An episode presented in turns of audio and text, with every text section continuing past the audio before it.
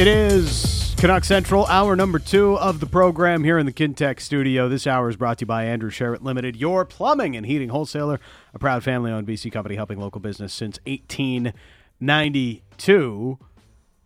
If you missed hour one of the show, uh, deep discussion on Brock Boeser, his game, what he still needs to do better, and how should we view him as a player. Also, John Garrett fighting with Sat. So check that out. that wasn't really funny. it was more like, you know, it was a good discussion. yeah, it was a good discussion. It was a discussion. Uh, as one texter put it, fighting with Abe Simpson. no, I, I wouldn't put it that way. Yeah. No, it was good. It was good. It's funny. Um, we We had, love having Cheech on. He's the best every Thursday. Um, almost NHL history made. Uh, the Florida Panthers leading the Montreal Canadiens seven three after one period. Three. Uh, Was was was uh, Mar- was Patrick Roy in goal again? the Panthers scored seven goals in 13 minutes and 18 seconds. That is the second fastest to seven goals in a game in NHL history.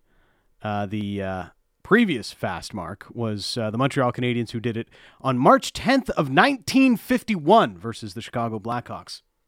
1951. Yeah, one of my favorite uh, one of my favorite Habs teams. Uh, those 1951 Habs. It's great. you grew up uh, watching uh, Doug Harvey and yeah. the boys. Doug Harvey. Yes. Was- uh, I, I mean, what- he might have even been ahead of that time. I don't know. Doug Harvey. sure. I mean, the amount of Norris's Doug Harvey has won. I mean, did, did he win like eight in a row or something? Yeah. it's not nothing that absurd. but he won a lot. Kind of like Nick Lidstrom in the 2000s. Uh, all right, let's bring in our next guest. It is uh, Scott Wheeler of The Athletic for, uh, as we call it, Prospect Central, continuing to get ready for the upcoming NHL entry draft. Thanks for this, Scott. How are you?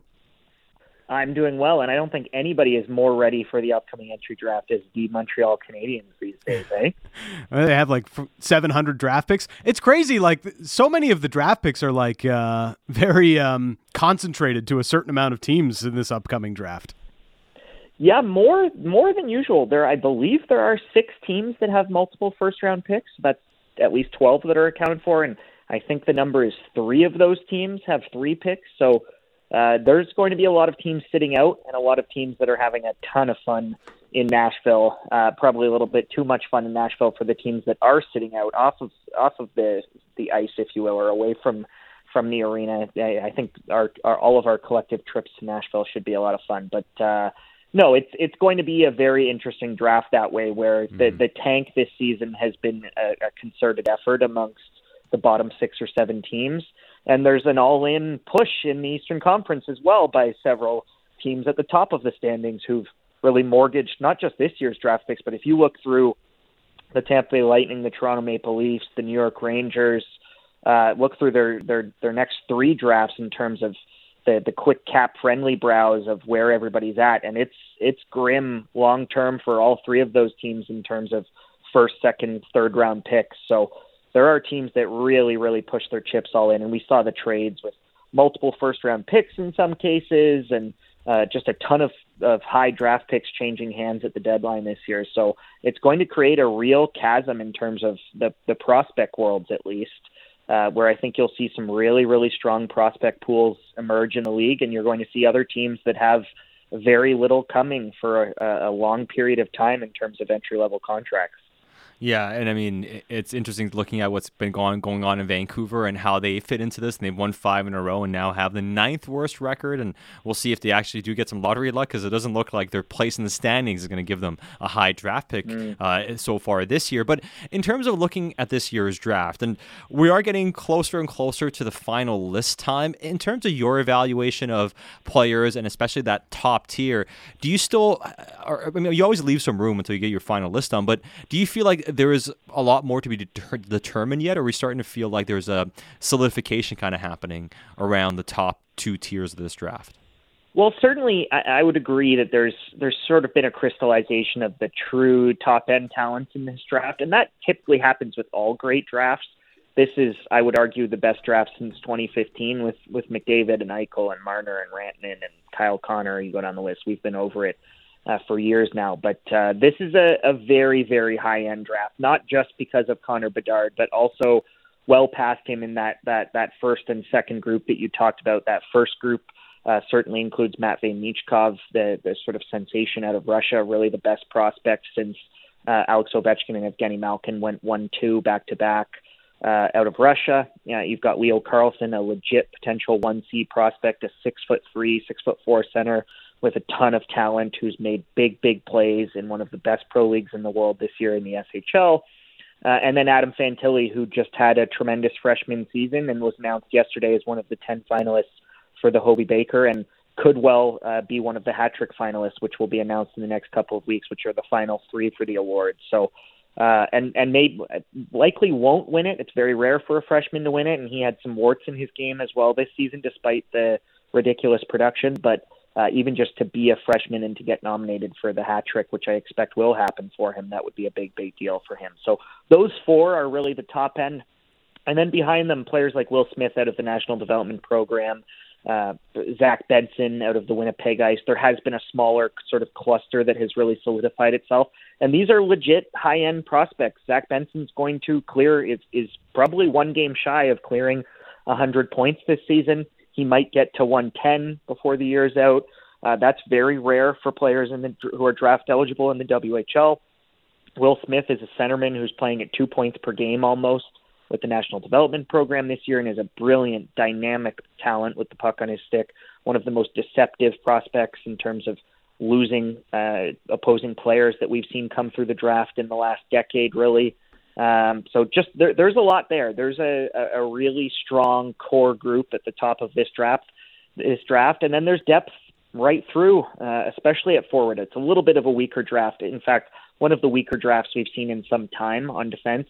I don't think you're going to see a defenseman taken in the top five, which is pretty standard. Uh, we've come to expect at least one defenseman in the top five, and you may not see one in the top ten, which would be a, a first in decades. So uh, it's a, a little bit of a weird draft that way, but certainly at forward, this is a, a special, special group, and even the teams that don't win the Bedard sweepstakes, as as bittersweet as that will be for all of them, they're going to be able to quickly turn the page for playoffs, for the Memorial Cup, for, I mean, you could see Zach Benson of the Winnipeg Ice in the Memorial Cup. U18 Worlds are around the corner in Switzerland, the Combine. So there's still, uh, my list is getting close. I'm feeling pretty good about the top end for sure. Uh, but there's still a lot of hockey to be played. Playoffs in, in North America. Certainly things are starting to wrap up in uh, in Europe, but playoffs in North America, U18 Worlds is a big, big, big deal for NHL scouts. Even though Canada doesn't typically send its best players, uh, and and then we'll sort of move from there into the combine as things really get solidified. Uh, of the defensemen, because when it when when it comes down to it, you know, we always see uh, teams start to reach either for a defenseman or a center in that top ten, and we've seen it in years past, and I'm sure we'll, we'll maybe see it again. Uh, of the defensemen, who do you think could be that one that uh, starts to jump up draft boards as we get closer to the day? there are really three top D prospects that have emerged as, as sort of a strong group, a, a consensus group of players who are likely to be picked from from 10 to 20.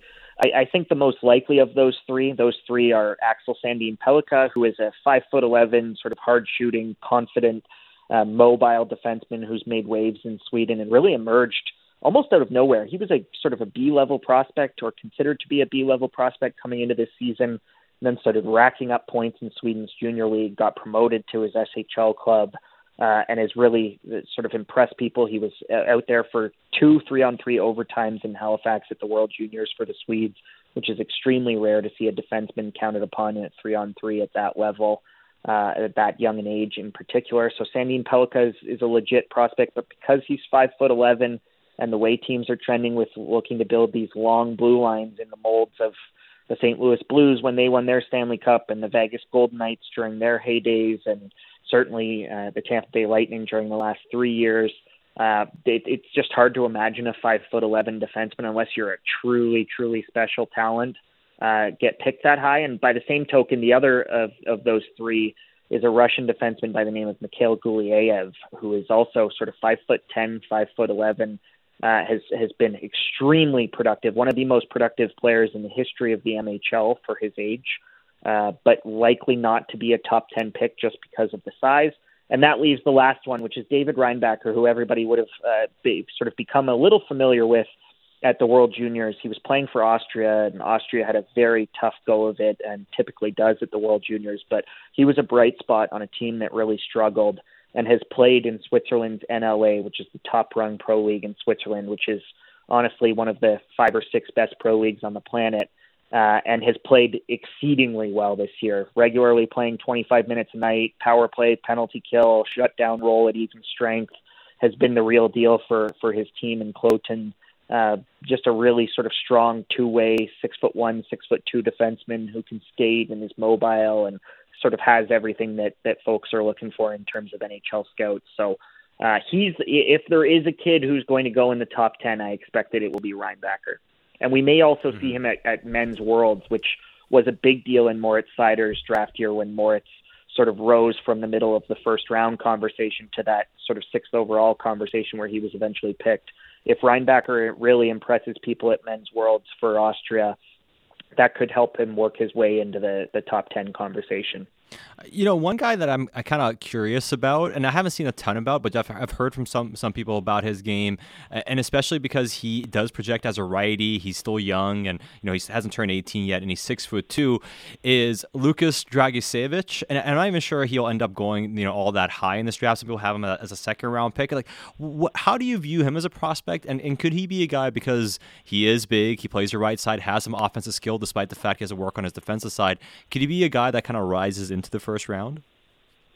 Dragicevic is an interesting one. I've I spent a lot of time asking around with scouts and folks around the WHL about him because he's a he's a little confounding as you kind of hinted at there. He led Tri City in score in regular season scoring, or will lead Tri City. They've still got a few games left, but will lead Tri City in regular season scoring, which for a draft eligible defenseman to be well above a point per game and leading his team in scoring in junior is extremely, extremely rare. It's kind of what we saw Ryan Ellis and Aaron Ekblad. It's it's a pretty uh, sort of it doesn't occur all that often. So mm-hmm. uh, that piece certainly piques people's interest. Uh, by the same token, though, you're absolutely right. Really struggles defensively. I've had scouts describe his skating as a major issue. Scouts describe it as sort of clunky. Uh, and because of that, he's not even going to be on some teams' draft boards. There are teams that will just steer clear of him altogether because they're worried about his play off the puck. They're worried about his skating. Uh, I still think he's going to be a top two round pick. Uh, I, I think the the first round is unlikely. We are going to see some defensemen slide up, though. There are there's a real glut, particularly out of the WHL, of defensemen in this year's draft who are considered by many scouts to be sort of second rounders. There's uh, Morin, for example, in the QMJHL. Dragicevic is certainly among them uh, Tanner Molendyk out of the WHL. There, there's a, a sort of growing list. Caden Price of the Kelowna Rockets.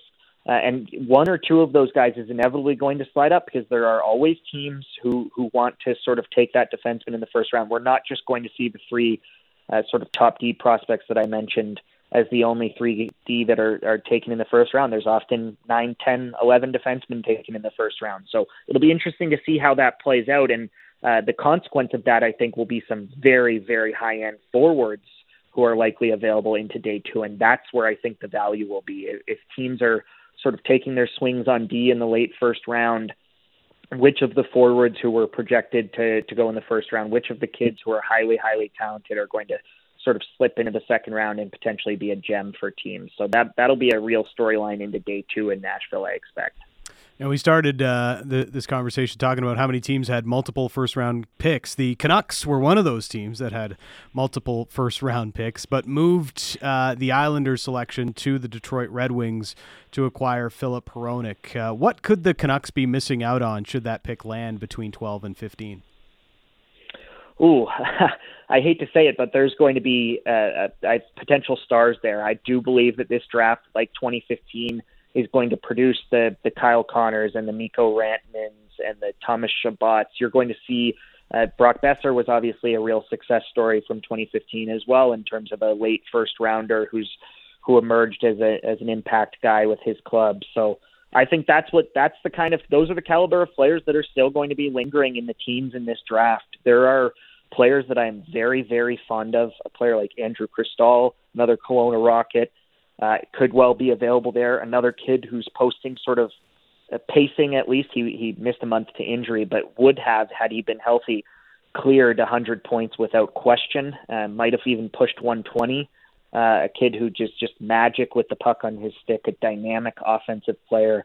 Uh, players like that are going to be around in that range. There are uh, especially some of the sort of smaller, highly talented wingers. That that's a common theme at the draft. All of those kids typically fall. We saw it last year with Jonathan Lekkerimaki, and obviously that hasn't worked out well, and he's really hit a rut this season and has struggled with his health over the last couple of years and missed a good chunk of his summer, et cetera, et cetera.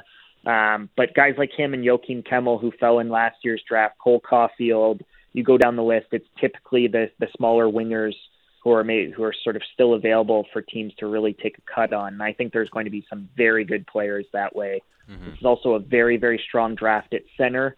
You could, in theory, see the the Callum Ritchies of this draft, the Brayden Yagers of this draft. Uh, Nate Danielson is a star out of the WHL. There's some some quality quality players down the middle, which is a, a, another thing that's sort of unique about this draft. Mm-hmm. You're going to see 15, 16 centers taken in the first round, which has uh, not happened in quite quite some time. So uh, I think there there's there's real value there that they're going to be missing out, and certainly Filip Hronek is a top four defenseman and uh, a young player that they were banking on to be a big part of uh, maybe a quicker turnaround. And uh, but yeah, I, I I I mean I I don't, they don't need to hear Canucks fans don't need to hear this from me, if you will, but uh, I would have likely hung on to that hung on to that pick and uh, swung on some of the talent in this draft. Well, I will say, I mean, we joked about this because when the Canucks uh, were poised to potentially have two first round picks and then have a second round pick this year, we kind of looked at and, you know, we were really going to focus in on heavily yes. on draft talk the rest of this year. But now, obviously, that's changed with only the sole first round pick in the top two rounds that Vancouver possesses at this stage. And obviously, as we discussed before, it's unclear where Vancouver is going to be picking. It looks like in that kind of eight or nine range, but ultimately, mm-hmm. we'll see what happens.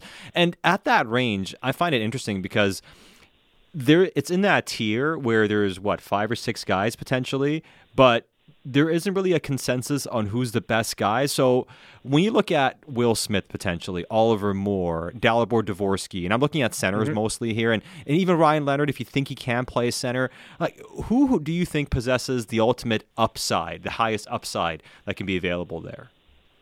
Well, I think if the two players who I mentioned off the top, if either of Zach Benson or Will Smith are available in that 8 9 range, and I think there are good odds that one of them is still there, especially if a David Reinbacher sneaks into that conversation and gets picked six, seven, eight somewhere as a defenseman, you're going to see uh, any number of those guys who you mentioned. I'm a big fan of Oliver Moore, an incredible skater, probably the best skater in the draft.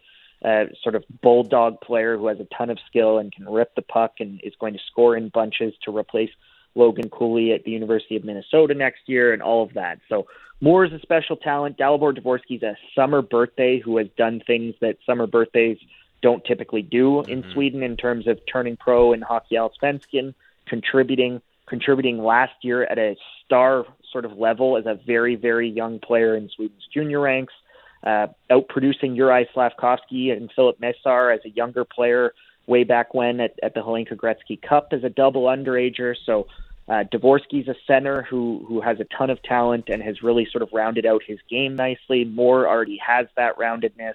And then Benson and, and Smith are just dynamic, dynamic, dynamic offensive players. And there's a real case that Benson is one of the best defensive forwards in the WHL as well. So those four guys would be would certainly be targets. At least two of them, uh, maybe even three of them, will be available there. Uh, so there's there's a lot to like there. Ryan Leonard's a tricky one. You mentioned Ryan. Mm. Uh, he's played all three all three forward positions, but has played the least at center and has played zero center this year. He played a, a few shifts here and there at center a year ago, and as in his sort of U17 year, but will be a winger at the next level. Mm-hmm. And there are scouts that are really high on him. There are scouts that think he's the best prospect out of the NTDP this year, and they've got four legit star prospects at forward uh, including Smith and Moore, and, and then Gabe Perreault as well, who's actually outproducing all of those kids, but will likely uh, sort of linger a little bit longer than them uh, due to other concerns about size and strength and that kind of a thing. So Leonard's a very physically mature kid, can absolutely rip the puck, a power forward type, physical sort of Rottweiler on the puck, hunting, finishing checks, creating space for his line mates, and then getting open and really, really ripping it and scoring a lot of goals with his shot. So a very different player than those other four kids. Uh, I think he'll be more of a complementary piece rather than a sort of true dynamic offensive driver at the next level. Mm-hmm. But there are there are scouts who are in love with Ryan Leonard and think he's going to be a heck of an NHL player, and I don't disagree. So uh, you can't go wrong with any of those five names that you mentioned at, at eight or nine. As far as Matvey Michkov is concerned, and you know, obviously there are a lot of people that see the red flags and they have a lot of concerns, and they say they won't pick him before, say, six or seven or eight or nine or whatever it is. Where is the pick where you would say, like, how high are you willing to take Matvey Michkov? honestly, I once you get past those other three, I would I wouldn't take the risk on being wrong. I think you're you're much more likely to not to to lose out if you don't take him and he becomes a true star in the league, which I am very confident that he will become. Than you are if you take him and the theoretical option of him staying in in Russia and holding out or not coming over I think that there's a lot of taboo that's at play in that, and I think it's more sort of smoke and mirrors and cloudy than it is sort of any real problem for him long term. And certainly, if you're a team like the Vancouver Canucks in particular, and he's available at eight nine, that's a that that should be a no brainer for me, especially because they have Ilya Mikheyev and they have Kuzmenko, and there's a, a little bit of an established presence there amongst Russian players, and um, I, it, it, that would be a no-brainer for me. They, they're a team that needs star talent. They need someone other than than Pete and and Quinn Hughes to sort of really emerge and grab hold of it and give them another sort of dynamic impact guy.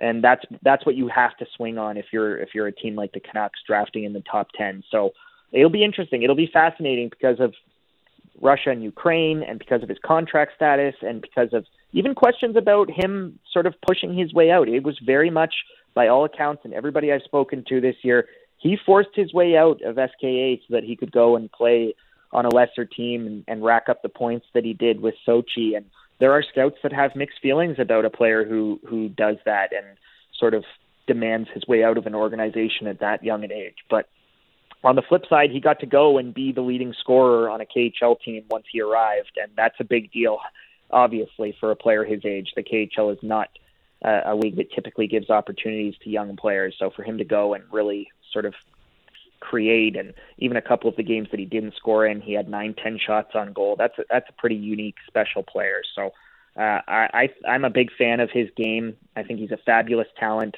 I think he would have had a ridiculous World Juniors this year in Halifax, and the conversation would maybe be a little bit different about him had he gone there and chased Connor Bedard and put up 20 points in the tournament, which I think he would have absolutely been capable of doing. So there's a lot at play. There's there's just not enough eyeballs on him. There aren't scouts have had trouble getting to the KHL and watching games, and he's not going to be at the combine. And it's a tricky situation with Michkov, but there could be a team that really really benefits from that if they're willing to take the risk. And uh, I don't think he's any any more of a risk at at eight nine than than the rest of the play the lesser players who will be available there. So uh, I, I'd swing all day on Matt Michkov.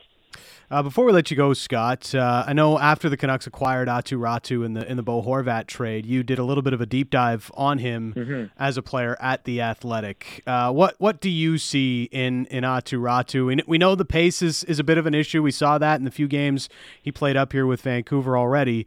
But uh, where do you see him as as a player, and where the projections could end up? Yeah, an interesting player. I've I've done two pieces on him. One was that video piece that you alluded to after the trade to just sort of introduce his game to Canucks fans, and another was a feature that I did on him in his draft year and the difficult draft year that he had, and how his status fell, and how he fell out of love with the game, and just the sort of inside story of the way that his all of that went down in terms of him going from a potential first overall pick at 16, who was playing in Liiga and lighting up the U20 level at an age that players rarely do, and uh, then really sort of falling off and becoming a second round pick, and then bouncing back nicely. And uh, he had an excellent post draft season in Liiga and was a point per game player, and came over and scored a couple of goals in the NHL with the Islanders, and it became a, a much different story for him. Obviously, in Abbotsford and with the Canucks, it's been slow.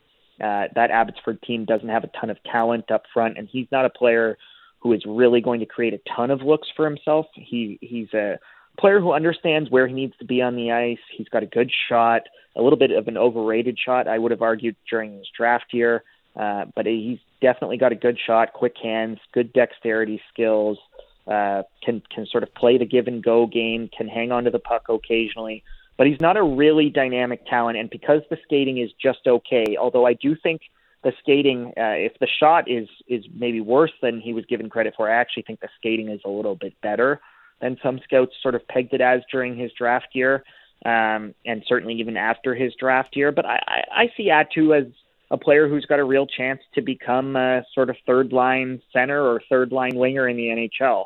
I think he's more likely to end up on the wing just because of the pace issues. But he's actually a pretty decent face-off guy and uh, has has worked very hard on his defensive game to sort of round out his game to give himself a better shot at making the jump full time to the NHL. And you have to remember as well that he's 20 years old, right? I, I think people can forget because he's played uh, professional hockey for so long and because he's been on our radar for so long. A lot like Jakob Chychrun when he sort of burst onto the scene in Sarnia and saw his stock dra- drop in his draft year, and even Timothy Liljegren, same same idea in, in Sweden, big name coming up for a long, long time in Sweden, and then suddenly was drafted in the late first round. Uh, that happens a lot. There's there's a lot of overexposure that happens with those kids who burst onto the scene at 14, 15. Last year, same story with Brad Lambert, who is now having a really good season uh, in the WHL since he was sent to the Seattle Thunderbirds. So I think there's a little bit of that happening. He feels older than he actually is. Uh, he's still got time on his side. He could still spend two more seasons in the AHL before becoming a full-time NHL guy, and that would be fine. So I think patience will be will be the biggest thing for Aatu is just remembering how young he still is, building upon the strong foundation of of tools that he has, and hopefully, if he can pick up a half step, he becomes a good sort of middle of the roster, forty point NHL player. And every team every team needs those guys that are sort of below the the true impact guys that can still make an impact and make a big play. And I think he's got an opportunity to become that sort of tier of player. Scott, we uh, we really appreciate the time and the insights. Listeners, you can follow him at Scott C. Wheeler on Twitter. Thanks for this, Scott. Thanks, guys. Uh, there he is, Scott Wheeler uh, of the Athletic, joining us here on Canuck Central. Yeah, great insight, and uh, you know, obviously the Raty stuff is going to be. You know, we spoke a lot about Boeser him Mhm. off season and how he looks next year is going to be really interesting, and how he can kind of fit in. And you know, you know, we keep wondering about two things really, especially with how the Canucks are finding themselves probably picking later in the top ten here, right? Do they maybe look at a defenseman? Mm-hmm. And is there a world where a guy like Matvey Michkov just finds himself still there because people are afraid of taking him? And if he is, you're getting a potential top four talent, top two, three talent at that stage. So if Vancouver does end up picking, say, ninth or something like that, I really hope Michkov's there. Let, let me just keep putting it that way. Yeah. I hope Michkov's there if Vancouver's picking ninth. Because if they do, man, you know how people say this is the worst thing to happen for Vancouver? Like getting Mm-hmm. you know, a later first round pick. If you get Michkov there, it's like you picked in the top five. Well, it's it's kind of like when Hughes dropped to them at at uh, Yeah. at seven, right in 2018. Like Michkov, unbelievable player. He's he's incredible, and like he's gonna get airlifted into your lineup in three years and score thirty goals. Yeah. because he's gonna be ready to do that when he comes in. Like whoever you draft at that spot, take three to four years to play in the NHL. Three years to play in the NHL. How many years until he scores thirty? Mm-hmm. He's you're going to get a ready-made player, but essentially a free agent signing. Don't be uh, afraid when he's ready Yeah. to jump to the NHL. Dan Riccio, Satiar Shah. Uh, we're going to keep getting ready for the Canucks and Arizona Coyotes. That's coming up next on Canuck Central.